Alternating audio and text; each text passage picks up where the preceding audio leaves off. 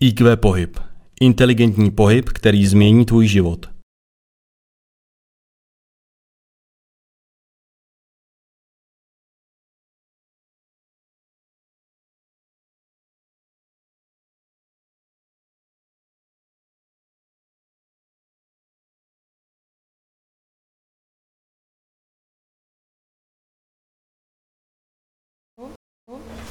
A děkuji za pozvání na tuto akci. Přeji vám všem hezké odpoledne a dovolte, abych se představila. Jmenuji se Kateřina Vaníková a učím na Fakultě zdravotnických studií U J E P v Ústí nad Labem. Ta moje přednáška bude zaměřená na fyzioterapii u žen po operaci prsu. Tímto tématem zabíná, zabývám zhruba patnáct let a chtěla bych vám tady něco povědět o tom, jak by fyzioterapie měla probíhat v období hospitalizace, rekonvalescence i takové té celoživotní terapie pro každou ženu, která podstoupí operaci prsní žlázy. Zhruba půlka té přednášky bude taková obecnější, proto já se to snažím trošičku popohnat, abych vás tady nezahlcovala nějakými informacemi, které jsou asi až nad váš rámec, ale gro té přednášky se bude týkat konkrétního postupu fyzioterapie v jednotlivých obdobích, tak jak by se ta fyzioterapie měla provádět. Když se zeptám, je tady někdo z vás fyzioterapeut, nebo jste všichni, vy jste, jste fyzioterapeutky, takže asi trošku budete vědět, o čem je řeč. Kdybyste měli pocit, že na vás mluvím nějak, že tomu nerozumíte, tak mě samozřejmě přerušte a vysvětlíme si všechno. Já se budu snažit volit takové termíny, které nejsou až tak medicínské, aby jsme si rozuměli všichni navzájem.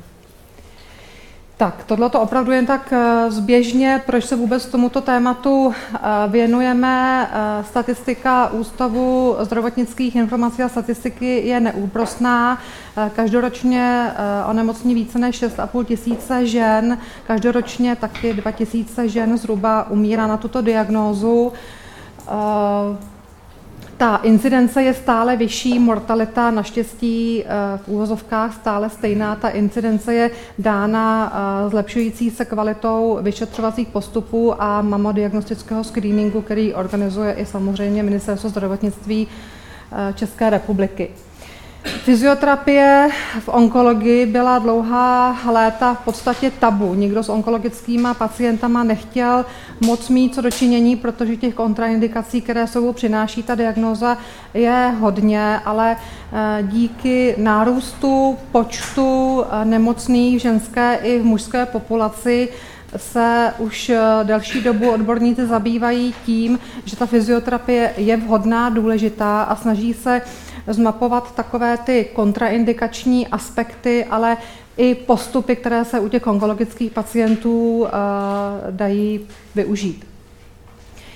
U těch specifik fyzioterapie tady se ani nebudeme až tak zdržovat. Je to obecný postup, my se budeme bavit o fyzioterapii pro ženy po operaci prsu. Já bych tady spíš jenom zdůraznila, že ta fyzioterapie záleží na stádiu toho onemocnění. Je rozdíl, zda začneme ženu cvičit třetí den po operaci, když je hospitalizovaná v nemocnici, anebo třeba deset let po operaci a do té doby žádnou fyzioterapii nepodstoupila.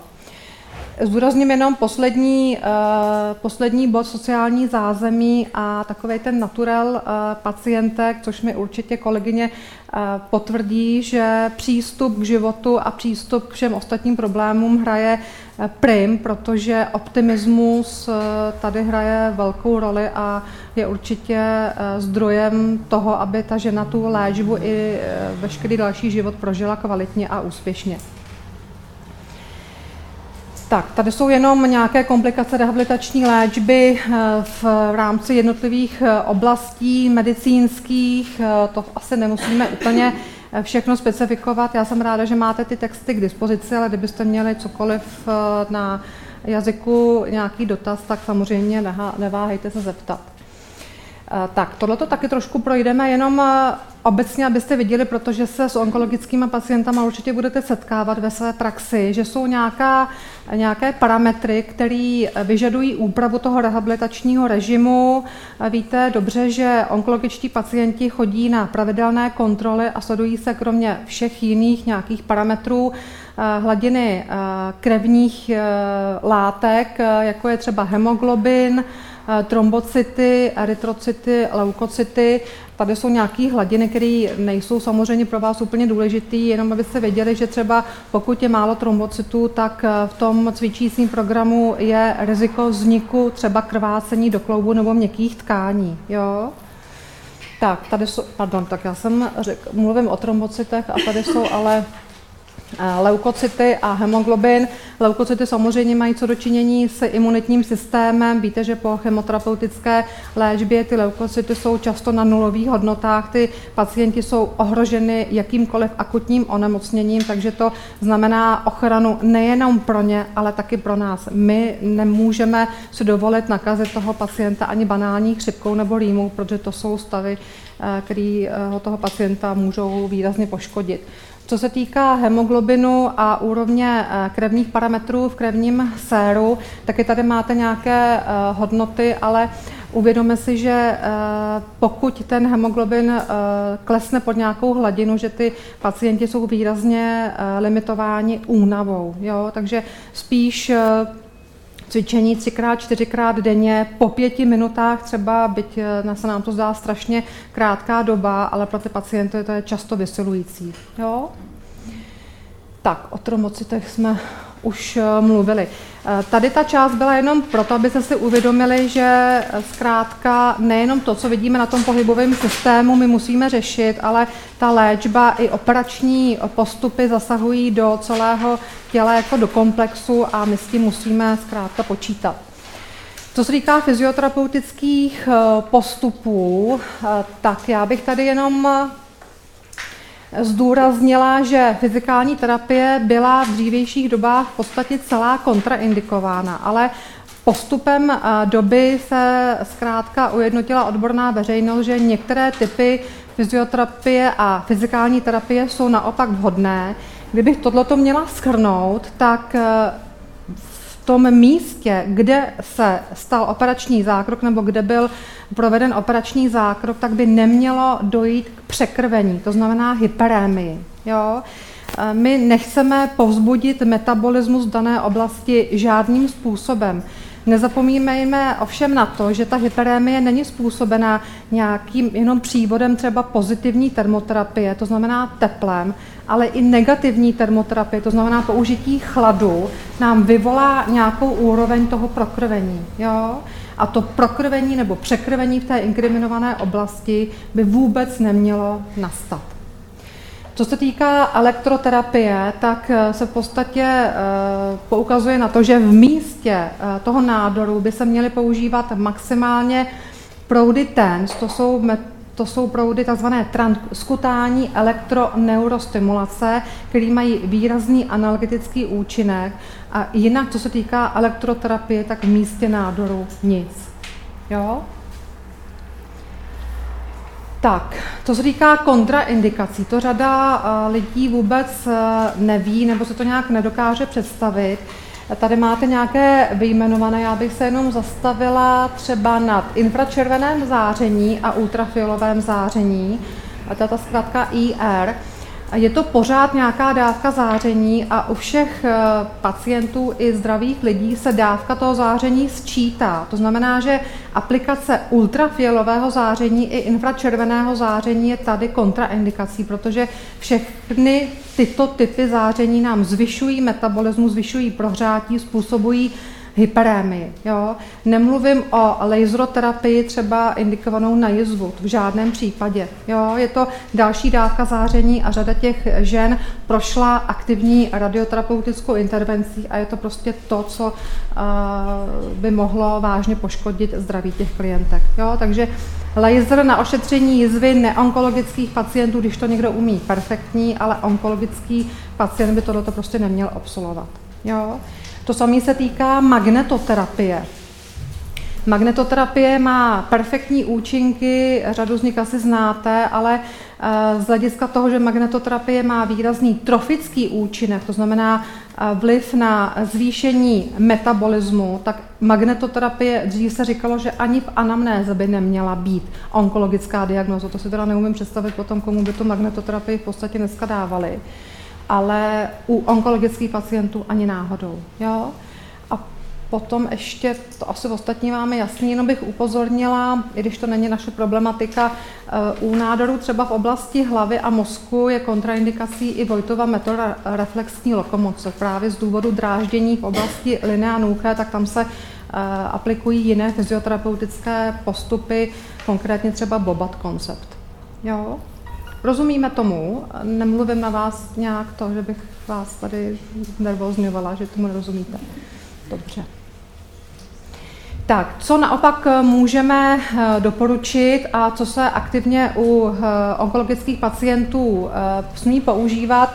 Manuální techniky určitě, určitě tak, jak ji znají fyzioterapeuté, měkké techniky, myofasciální techniky, aktivní pohyb a tak dále. Alenka Jelínková tady mluvila o manuální lymfodrenáži a tresoterapie. Pochopitelně to v případě nálezu lymfedému je stěžejní část té terapie. Já nejsem lymfoterapeut, ale určitě Alenka vám o tom všechno řekla, protože to je odbornice na slovo vzatá, takže o tom informace nějaké máte. Já bych jenom tady podotkla, v případě toho lymfedému směrujte pacientky opravdu na lymfoterapeuty. Ne na takové ty kolegyně, které si absolvují nějaký čtrnáctidenní kurz a otevřou si potom někde masážní salon. Dá se tím opravdu hodně zkazit i v případě, když ta žena není pořádně vyšetřená a má třeba nějakou metastázu. To je, jak když to pošlete do světa. Jo? Opatrně tady s tím, lymfoterapeut je lymfoterapeut a ten ví, co dělá.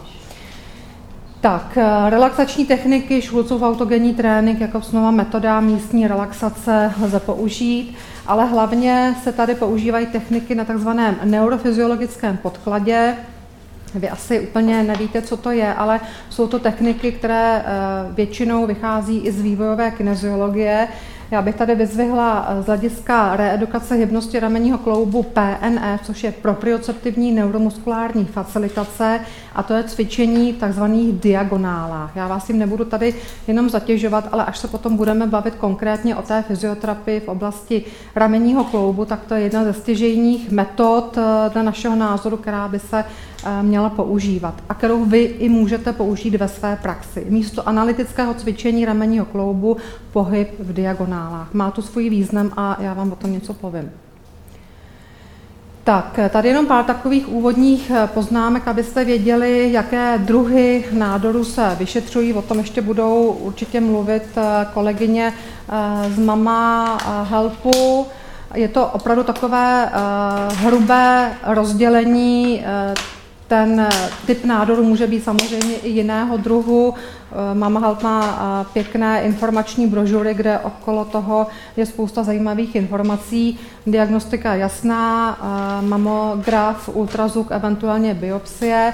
A terapie, která i ovlivňuje potom ten rehabilitační proces, se zaměřuje podle toho, zda ta žena je po ablaci, to znamená úplném snesení prsní žlázy, anebo zda podstoupí částečný tzv. Konzervativní výkon, i když to konzervativní výkon samozřejmě není, ale pod tím konzervativním výkonem my si představujeme, a ono to tak je, odstranění třeba jenom kvadrantu toho prsu, většina těch nádorů je v horním zevním kvadrantu, nebo tumorektomie, nebo lumpektomie, to znamená odstranění jenom toho nádorového ložiska centimetrovým lemem. Já doufám, že nemluvím úplně nesmysly. Kolegyně možná opraví, protože oni tadyhle v tom jsou to a možná líp ještě než já. Tak, karcinom prsu je onemocnění lymfatického systému a s tím spojených dalších komplikací té fyzioterapeutické intervence. Takže podle toho se k tomu musíme chovat. Jo? Je pravda, že v posledních letech je tendence aplikovat ty konzervativní výkony z toho hlediska, že čím menší zásah do toho lymfatického systému, tím lépe pochopitelně. Na druhou stranu ženy někdy přijdou s takovým typem nádoru a v takovém stádiu, že ten konzervativní výkon není možný a musí podstoupit úplnou ablaci prsní žlázy, eventuálně s exenterací, to znamená s odstraněním lymfatických uzlin a maximum v horní polovině těla je lymfatických, jsou lymfatické uzliny v axile neboli v podpaží. Jo? Proto ta jizva někdy zasahuje až do té axily, anebo jsou dvě ty jizvy, jedna v oblasti hrudníku a druhá zvlášť v oblasti axily.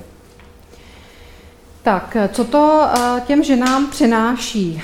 Jaké důsledky ta operace má na pohybový systém? Určitě to, co ta žena pociťuje jako první, je bolest v oblasti ramenního kloubu, eventuálně krční, hrudní páteře, protože to jsou místa pohybového systému, kde se ty důsledky toho operačního výkonu velmi rychle objeví.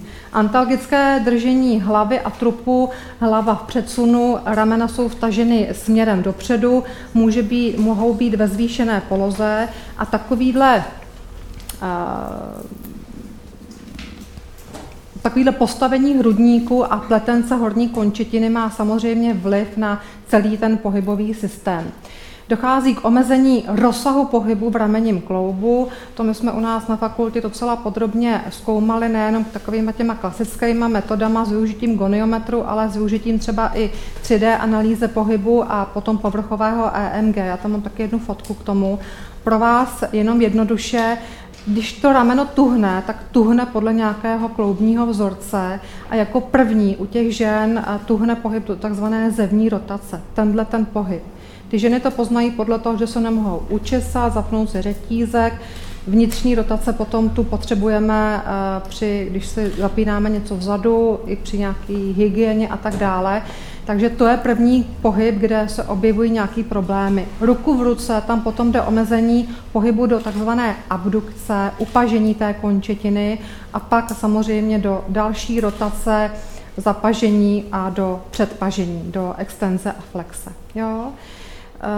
Tohle je často podceňovaná věc, protože ženy často až třeba přijdou na nějaké radioterapeutické ošetření a ten terapeut po nich chce, aby uvedli horní končetinu do této pozice k ošetření toho podpažité axily, tak zjistí, že ta hybnost je takováhle, že vůbec nejsou schopní tu končetinu třeba do této pozice dostat. A pak se to teprve začne řešit, co už, už je docela, ne úplně pozdě, řešit se to samozřejmě dá, ale my můžeme působit také preventivně a proto jsme i tady spolu, abychom si to pověděli, jak se to dělá. Tak, nejenom v ramenním kloubu dochází k omezení rozsahu pohybu, ale v oblasti také třeba hrudní páteře, žeber, skloubení mezi akromionem a klíční kostí a jsou změny i v oblasti lopatky, protože ta je zavzatá do toho komplexu pletence horní končetiny. Změny dechového stereotypu. To je důvod, proč se zařazuje třeba i respirační fyzioterapie a dechová gymnastika do fyzioterapie u žen po operaci prsu, protože podvědomě pochopitelně, pokud tady budu mít takhle dlouhou jizvu, která je vedená diagonálně na hrudníku, tak podvědomě nebudu dýchat do té části hrudníku, kde mě něco bolí a kde mám nějaký problém, kde i je velký kosmetický pochopitelně defekt. Jo?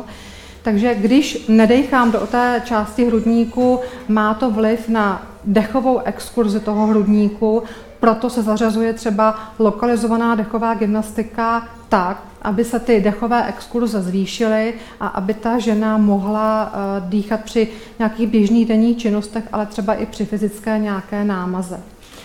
Tohleto vy zjistíte velmi jednoduše, když se podíváte na to, jak ten hrudník se pohybuje v klidu nebo při nějaké zátěži, ale uvidíte to i na první pohled u pacientek po operaci, protože ta část toho hrudníku je částečně třeba oploštělá, protože ty dechové exkurze tam prostě nejsou možné. Jo? Tak, dochází tam ke změnám měkkých tkání, tak jak to asi i rozlišujeme, kůži, podkoží, pak je nějaká svalová fascie, sval a pak jsou klouby, tak ve všech těchto etážích těch měkkých tkání se snižuje posunlivost, elasticita, pohyblivost těch měkkých tkání vůči sobě. Oni pokud nemají správné impulzy ze zemního prostředí, tak se k sobě přilepí a nepohybují se správně. Ty změny měkkých tkání velmi často třeba vznikají právě v důsledku špatně ošetřené jizvy, což byla parketa pro Hanku Vránovou, která tady přednášela ráno, protože ta špatně ošetřená nebo neošetřená jizva nám v důsledku může omezit i třeba pohyb v tom ramenním kloubu. Když tady mám třicet centimetrů, ta jizva je stažená, neposunlivá vůči spodině. Ještě teda psychicky ty ženy samozřejmě řeší, že ten prst ztratily, tak omezení rozsahu pohybu v tom kloubu v důsledku těchto změn je úplně logickým vyústěním. Tak a pak se ještě mění měkké tkání v oblasti horní končetiny v případě, že ta žena má lymfedem. Lymfedem velmi zákeřná komplikace, rehabilitace, bohužel řada žen se s ní potýká. Tak, jak tu fyzioterapii rozdělit? My jsme ji rozdělili podle toho, jak logicky by měla probíhat, ale ne všude to tak pochopitelně je. A to na fázi v období hospitalizace, hospitalizace, kdy ta žena je v nějaké předoperační přípravě, pak je fáze v období rekonvalescence po ukončení třeba léčby chemoterapií nebo radioterapií, ale i v průběhu toho léčebného procesu, protože někdo je prostě schopen docházet na fyzioterapii, i když třeba ještě chodí na tu chemoterapii, někdo ne, ale to záleží na tom, jak to snáší. A potom fyzioterapii v tom chronickém stádiu onemocnění, což je v podstatě celoživotní proces, protože ta žena by měla od nás odcházet s nějakým třeba baterii cvičení nebo cviků jednoduchých tří, čtyř, který v případě potřeby si je schopná sama cvičit po naší nějaké instruktáři, kterou my opravíme. Jo? Tak, co je cílem fyzioterapie? Určitě minimalizovat psychické důsledky onemocnění, určitě tady budete mít nějakou psychologickou problematiku. Je to zásah do soukromí, do celého života, kterou tu ženu postihne a je i na nás, abychom byli součástí toho týmu, který na ní bude nějak příznivě působit.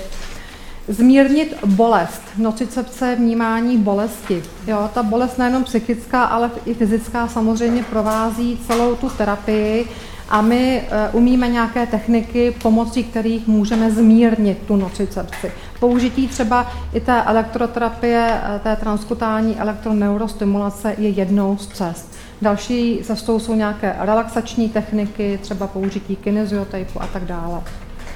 Tak, ošetření jizvy měkkých tkání, Hanka o tom určitě mluvila, o tom, jak se ošetřuje jizva. Určitě vám o tom něco říkala, je to tak, jo. Takže včetně tlakové masáže a ošetření okolí té jizvy, tohleto nepodceňovat, protože když se opravdu špatně nebo vůbec, ne, vůbec neošetří ta jizva, může to mít vliv na pohyblivost toho ramenního kloubu. Obnova funkce té horní končetiny, to znamená tak, aby ten kloub byl pohyblivý, ale nejenom rameno, ale i lopatka, skloubení mezi hrudní kostí, klíční kostí, klíční kostí a humrem. A optimalizovat i svalovou rovnováhu svalů, které se nacházejí v bezprostřední blízkosti pletence horní končetiny a které zasahují do oblasti krční páteře, hrudní páteře, bederní páteře a fascií třeba v oblasti hrudníku.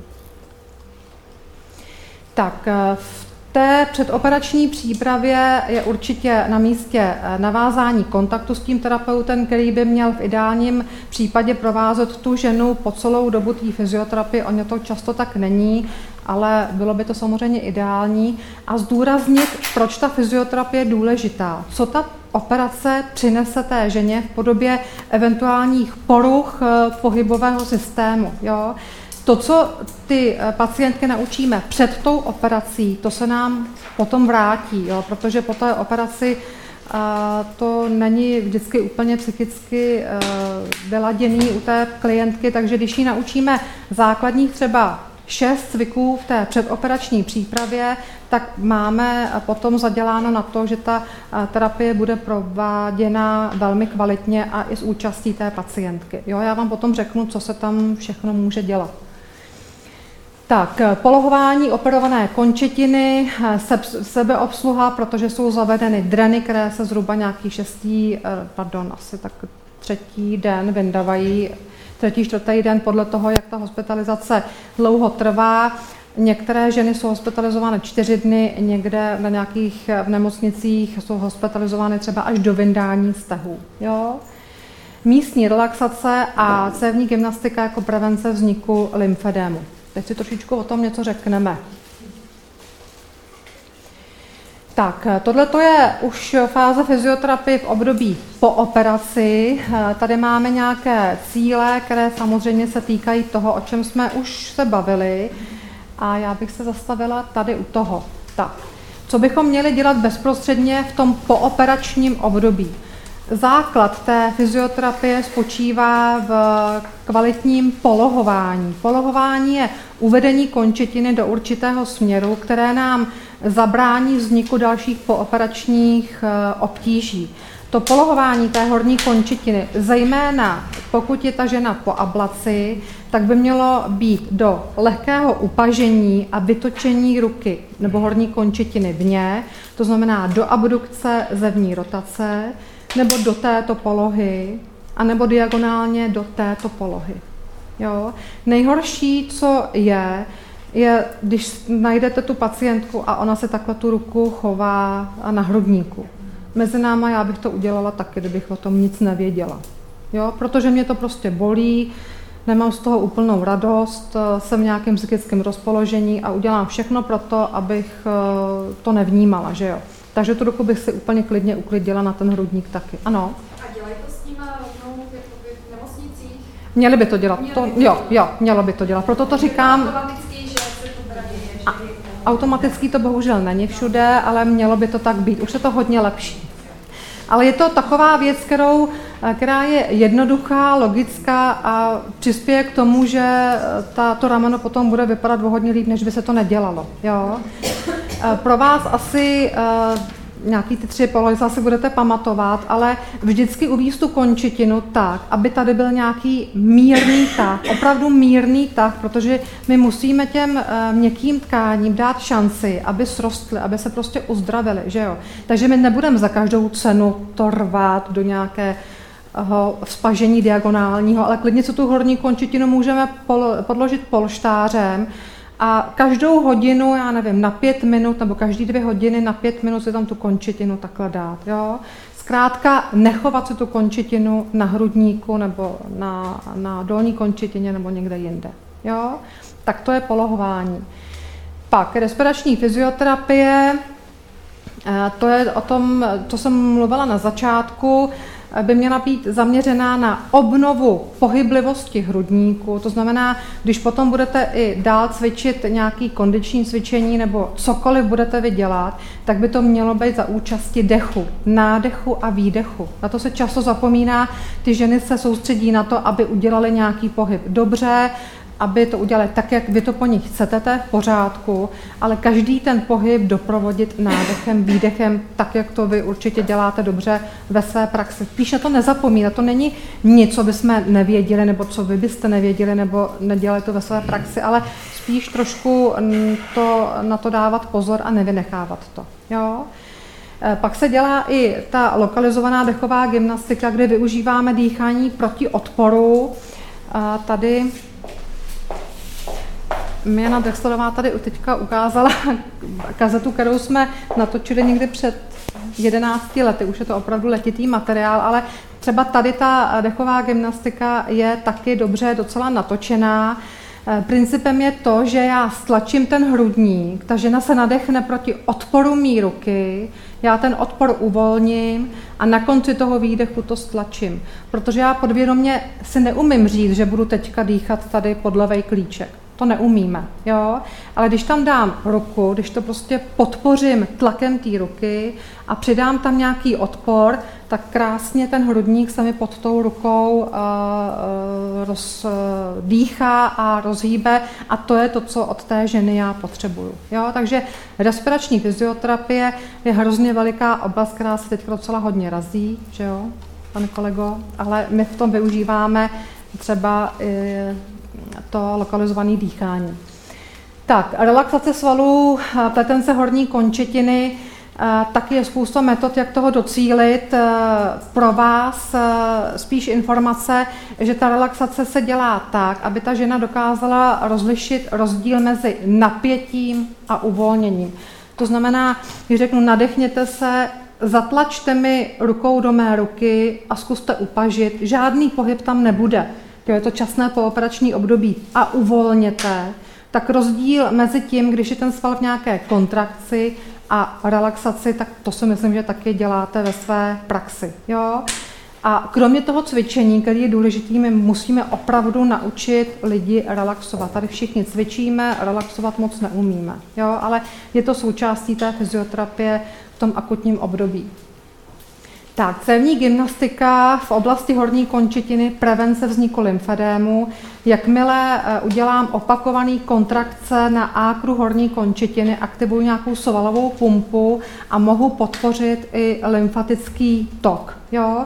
Takže jakýkoliv pohyb v ákru končetiny, docela takovej razantní, ono je to součást i potom terapie lymfedému, nám pomůže mobilizovat tu lymfu, aby se nám nehromadila v těch akrálních částech.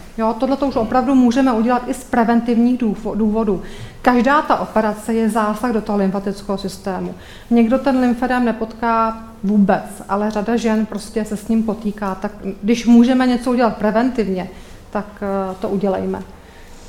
Tak, asistované pohyby ramenního kloubu určitě nejsou to ani třeba v počátku aktivní pohyby, ale my tu končetinu prostě vezmeme a pomůžeme té ženě udělat několik základních pohybů v ramenním kloubu.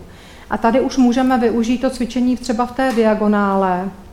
Jedna z těch diagonál má třeba takovýhle průběh, tak když si budete pamatovat jenom tenhle ten pohyb, tak to je to, co můžeme s tou dámou udělat. Jo? Nemusíme cvičit osm pohybů v ramenním kloubu zvlášť analyticky, ale tímto jednoduchým pohybem diagonálního charakteru já procvičím všechny klouby a všechny svaly v oblasti horní končetiny až po lopatku. A to je princip té metody P N F. Co vy znáte? Tasení meče? Tasení meče.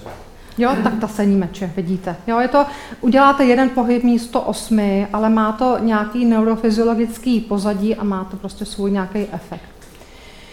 Tak, cvičení v uzavřeném kinematickém řetězci, to asi tady nebudeme, rytmická stabilizace.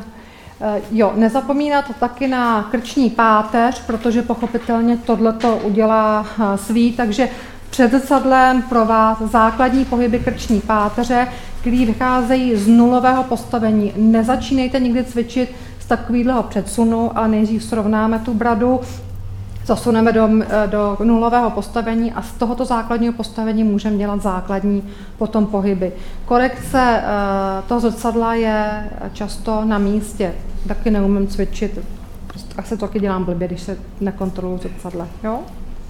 Tak a kondiční cvičení je taková ohraná písnička. Na druhou stranu ty ženy potřebují nějakou kondici, protože jednak je čeká docela obtížná fyzioterapie, ale jak vidíte tady na občanských sdruženích, tak to jsou ženy velice aktivní. Já jsem o tom mluvila na nějaké konferenci, kde se probíralo, jak děti nechtějí cvičit a mladí nechtějí cvičit a mají sedavý způsob života, tak já jsem řekla, že mám úplně opačnou zkušenost s ženami v občanských sdruženích, protože ty jsou vděční za jakýkoliv podnět k nějaké pohybové aktivitě a když ho mají, tak ho dělají velmi poctivě a velmi rádi a my z toho máme radost. Takže to jsou ty důvody, proč i my jsme tady, protože se zaslouží naši pozornost a určitě i pomoc.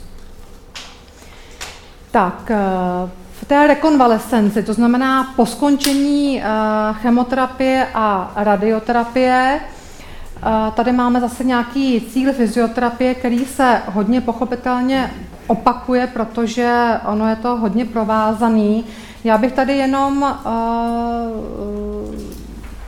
upozornila na to, že už si v tom uh, období rekonvalescence můžeme uh, dovolit trochu nějaké jiné fyzioterapeutické postupy obtížnější a třeba jich trošičku i víc, protože ta žena už to v téhle chvíli zvládne. Jo? Tak, relaxace v oblasti pletence horní končetiny zase třeba přes izometrickou kontrakci anebo v rámci konceptu P N F. A já bych tady jenom ukázala, když to asi všichni možná víte, úplně takovou obyčejnou relaxaci přes esbol, tady, ne, esbol. Když si dáte takhle ten míč do axily, tak to rameno vám okamžitě spadne. Jo? Nebudete ho držet v tomhletom postavení, ale necháte ho a krásně se vám uvolní horní vlákna trapézu nebo trapézového svalu i tady do toho zdvihače lopatky. A když už nic, tak se nám tady udělá i taková lehká drenáž v oblasti axily, jo, té lymfy, kterou my tam nechceme, aby se tam hromadila, jo. Takže tady to postavení, když má někdo a uvidíte takovouhle pacientku, tak jí dejte třeba i trochu míň nafouklý ten esbol, vložte do axily a ona ho nechá jenom vyběsit přes ten esbol, který má v tom podpaží, jo.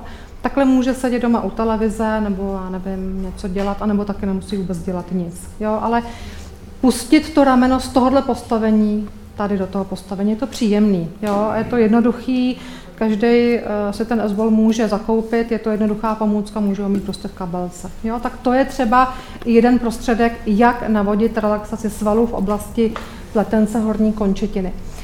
Respirační fyzioterapie, tady už nemusíme dělat takovou tu lokalizovanou dechovou gymnastiku, ale zařadit to dýchání do běžné cvičební jednotky.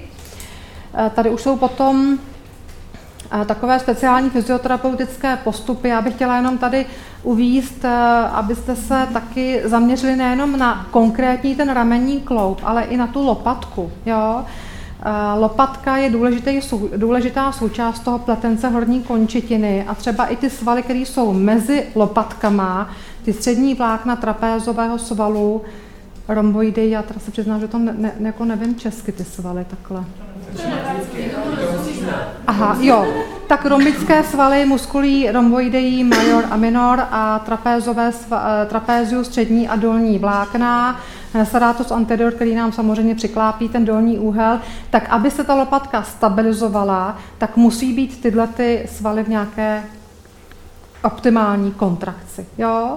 Takže tohleto postavení nám udělá oslabení těch mezilopatkových svalů, potom asi kolega tady o tom bude mluvit, ale my, když uděláme nějakou třeba centraci dle čápové, P N F, ostatní nějaké fyzioterapeutické postupy, tak zajistíme optimální postavení té lopatky. Pokud se ne, nebudete věnovat lopatce, tak nemůžeme to rameno nikdy pořádně kvalitně ošetřit a zaručit úplný rozsah pohybu. Tak, v té rekonvalescenci tady máte na prvním místě ještě Bree-Groove koncept s využitím Therabandu, proto já jsem se tady půjčila. Ten Theraband, tady máme červený, znáte všichni tady tu pomůcku asi, k reedukaci hybnosti u onkologických pacientů a nejenom u nich používáme raději možná žlutý Theraband, který je méně náročný na to cvičení, ten Theraband červený už je pro nějaké zdatné klientky. A my tady také na té kazetě máme pár cviků s využitím toho Therabandu.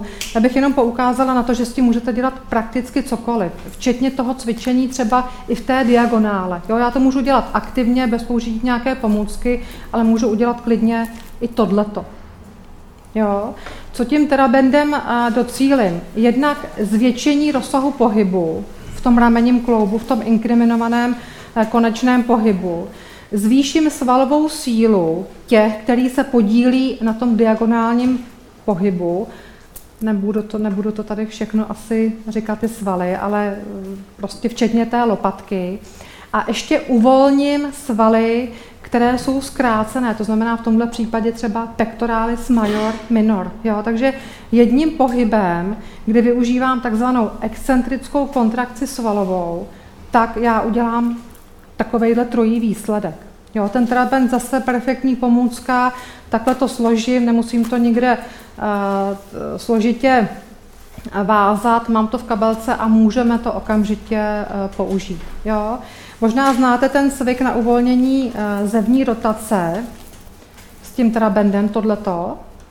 Znáte, fyzioterapeutku určitě znají, že jo, takže když si necháte udělat rozsah pohybu do zevní rotace u těch e, svých pacientek, tak vám většinou dají předloktí někam sem, jo.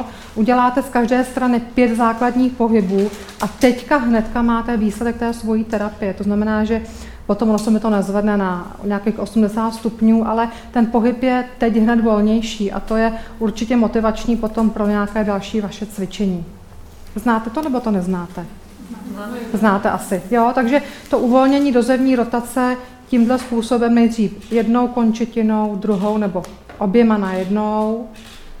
S tím, že neděláme tohle, ale dělám tohle, ten loket musí být přetištěný do hrudníku, tak je velmi elegantní, velmi rychlá a velmi efektivní pomůcka pro cvičení toho prvního pohybu, který se v té v tom ramenním kloubu omezuje.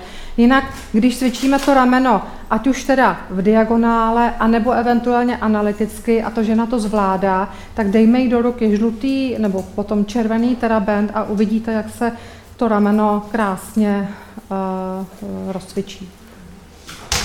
Já jsem zase dala někam. Jo, pardon. Tak, jaký jsou ještě doporučené pohybové aktivity? O tom jsem mluvila, že ženy po operaci prsu jsou velmi aktivní a často se velmi brzo po skončení té terapie ptají, co všechno mohou dělat. Kromě těch hodně četných kontraindikací z oblasti fyzikální terapie, tak tady jsou nějaké doporučené pohybové aktivity, které mohou dělat takřka bez omezení. Já bych tady z těch tří vypíchla určitě Nordic walking, což je docela moderní teďka pomůcka na zvýšení fyzické kondice. Jaký význam to má u těch onkologických pacientů? Už to, že chytnu tu hůl a udělám tam kontrakci svalů v oblasti horních končetin, v oblasti toho ákra, tak taky používám nějakou cévní gymnastiku a taky to mohu použít jako prevenci vzniku lymfedému. Ta svalová pumpa při tom uh, střídavém pohybu horních končetin mi udělá krásnou, uh, opravdu takzvanou iné, i tu efloráž, tomu jsem neříkala efloráž, ale zkrátka cévní gymnastiku v oblasti té horní končetiny. Jinak nám to zvyšuje, zvyšuje kardiopulmonální kondici té pacientky, která jde hodně dolů po skončení té léčby chemoterapií a radioterapií, ale je to příjemná záležitost. Kolegy z Mamma HELP prostě mají své zkušenosti, viděli se tady krásné fotky, je to jedna z jejich aktivit, která je velmi oblíbená a je to ty ženy to baví, ale má to opravdu perfektní výsledky, i objektivní. No a plavání, perfektní věc, pokud ty ženy byly zvyklé plavat a chodily rádi plavat, tak nech v tom pokračují.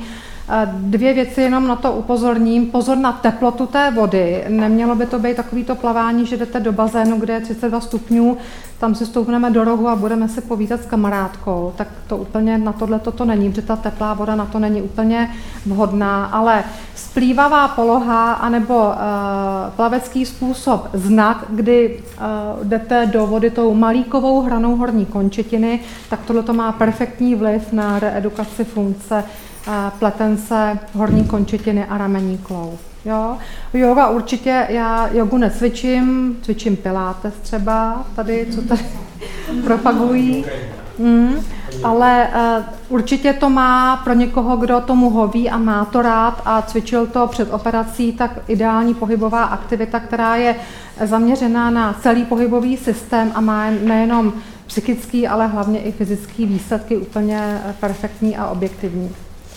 Tak a tady jenom uh, lymfedem, asi tady už to o tom všechno slyšeli, tady jenom shrnutý uh, to, co by se uh, mělo dělat. Já bych k tomu jenom řekla, opravdu se obraťte na odborníky v případě, že budete řešit lymfedem a vynechte ty masážní salony, ty až se věnují třeba někomu, kdo má celulitídu, tak tam to prasoterapie je taky perfektní, je to hrozně příjemný, ale onkologičtí pacienty si myslím, že jim úplně nepatří do ruky.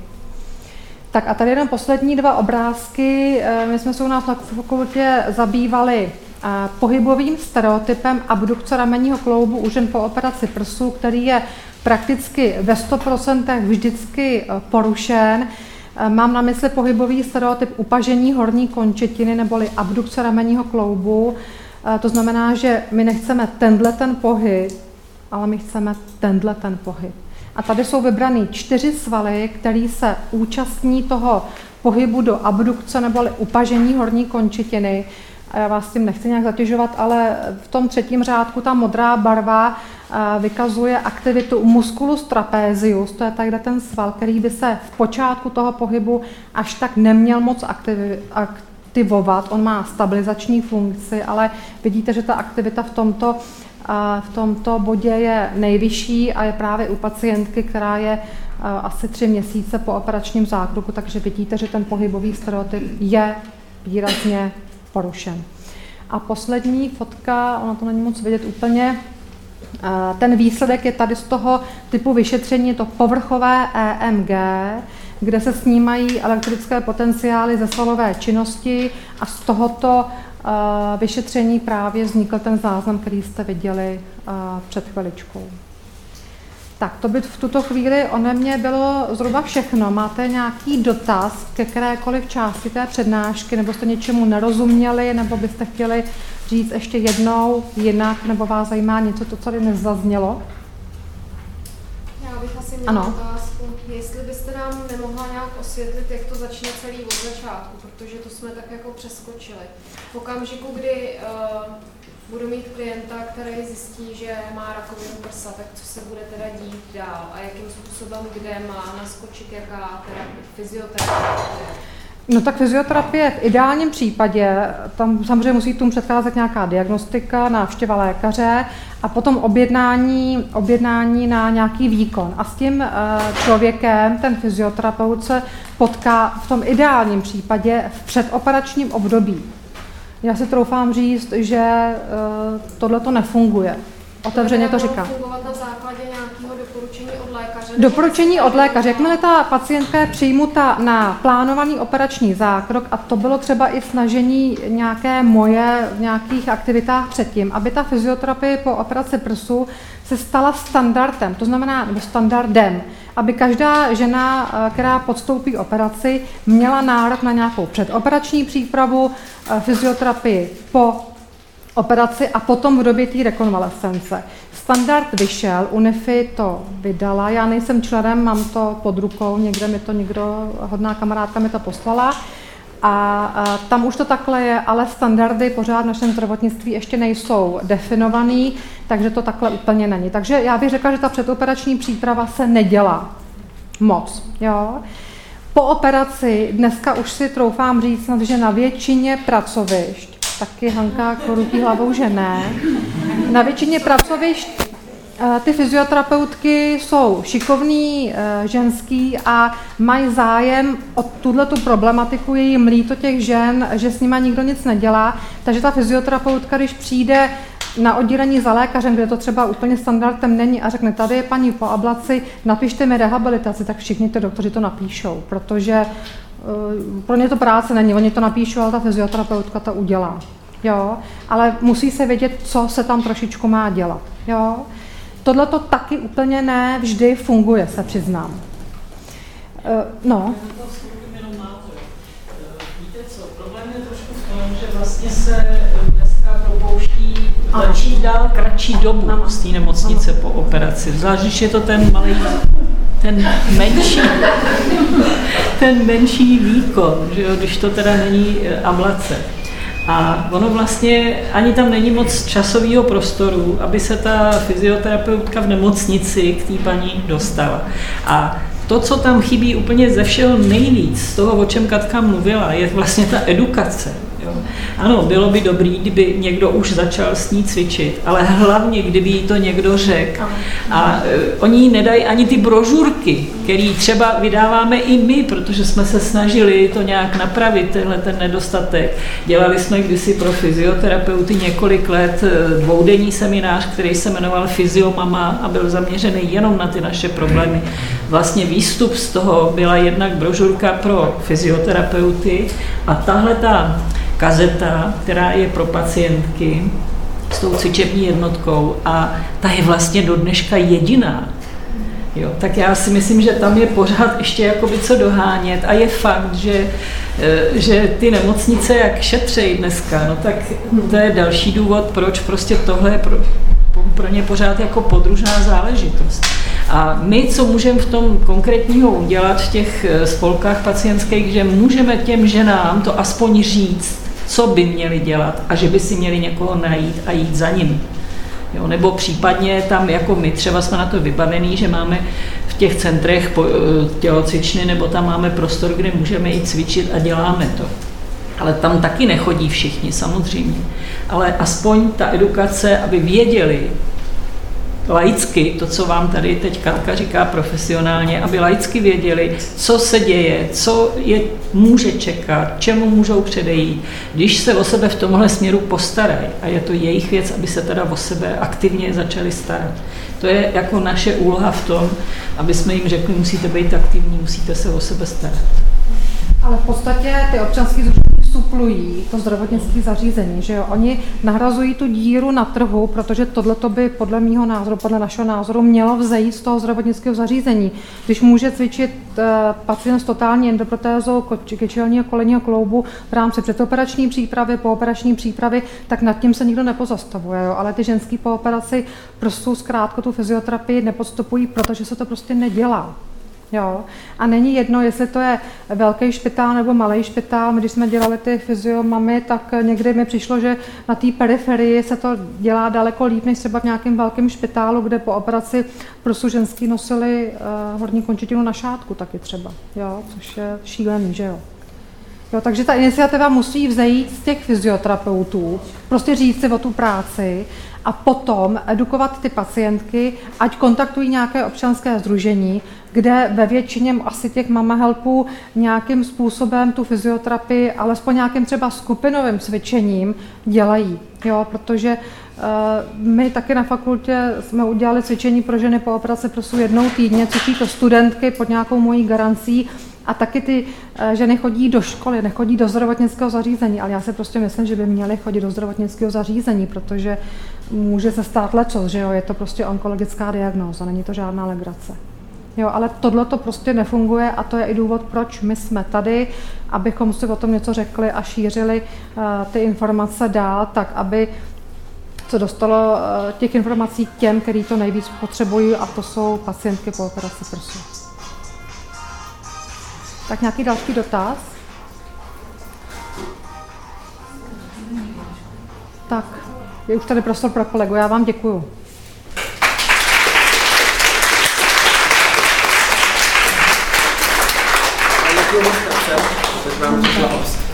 Oběsvěte a objasní, co se dělá ve fyzioterapii. A když my jim pomůžeme a ty lidi na to připravíme, placení meče, opice, orvané ucho, tak jsme kolegové a přece tak funguje. Děkujeme. Děkuju.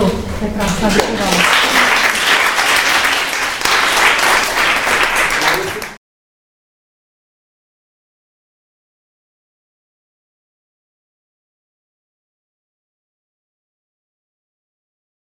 í kvé Pohyb Akademie, vzdělávací akademie pro profesionály, nabízí rekvalifikační kurzy, odborné semináře a kongresové akce a mnohem více na í kvé pohyb tečka cé zet. Cvik tečka cé zet, pohybový web pro všechny, kde naleznete podcasty, videa, online cvičení, články, přednášky, programy pro ženy a mnohem více na cvik tečka cé zet.